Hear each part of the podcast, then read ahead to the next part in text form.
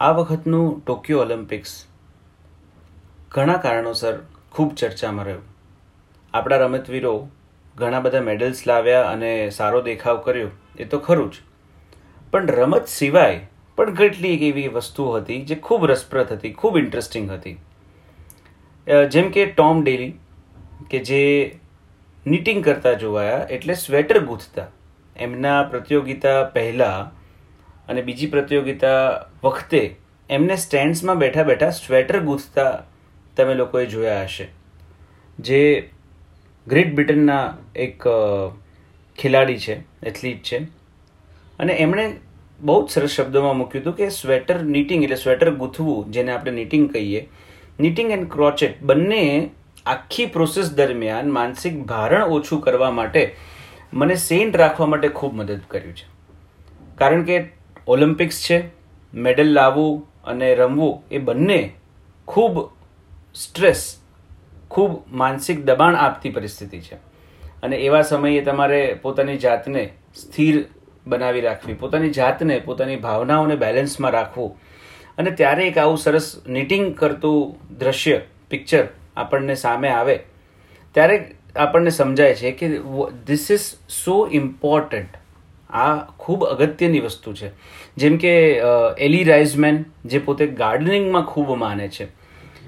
એ three time Olympic gold medallist છે. ત્રણ વખત પોતે ઓલિમ્પિક સ્વર્ણપદક જીતી ચૂક્યા છે. અમેરિકન જિમ્નાસ્ટ છે. અને એમને ગાર્ડનિંગ ખૂબ ગમે છે.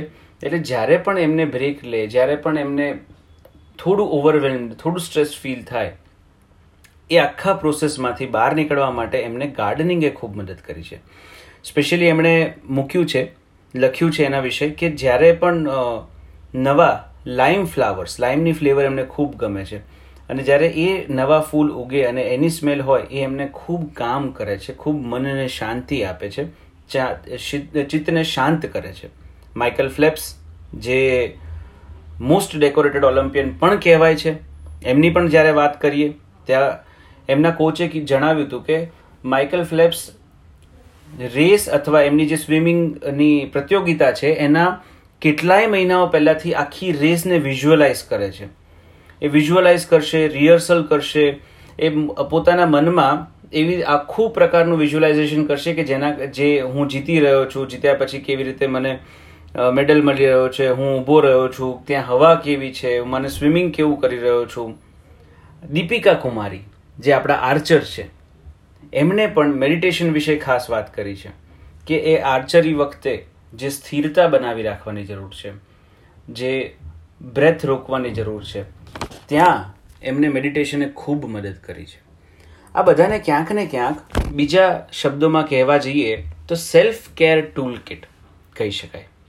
કે પોતાની જાત માટે પોતાના ભાવનાઓનું, પોતાના મનની પરિસ્થિતિનું રક્ષણ કરવું. જેમ આપણે શારીરિક શરીરની રક્ષણ કરતા હોઈએ, ઈજાઓથી, એમ મનની પણ અલગ અલગ પ્રકારની ઈજાઓથી રક્ષણ કરવાની જરૂર છે. એ રક્ષણ કેવી રીતે થઈ શકશે? તો એક એવી વસ્તુ જે તમને ડીપ કનેક્ટ કરી આપે છે. જે તમને તમારા કોઈ પણ પ્રકારના આઉટપુટની ચિંતા કર્યા વગર તમે એને માણી શકો છો.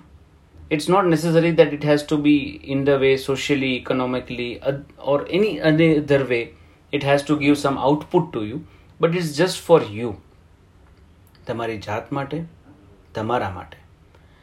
તો તમારી સેલ્ફ કેર ટૂલ કિટ શું છે?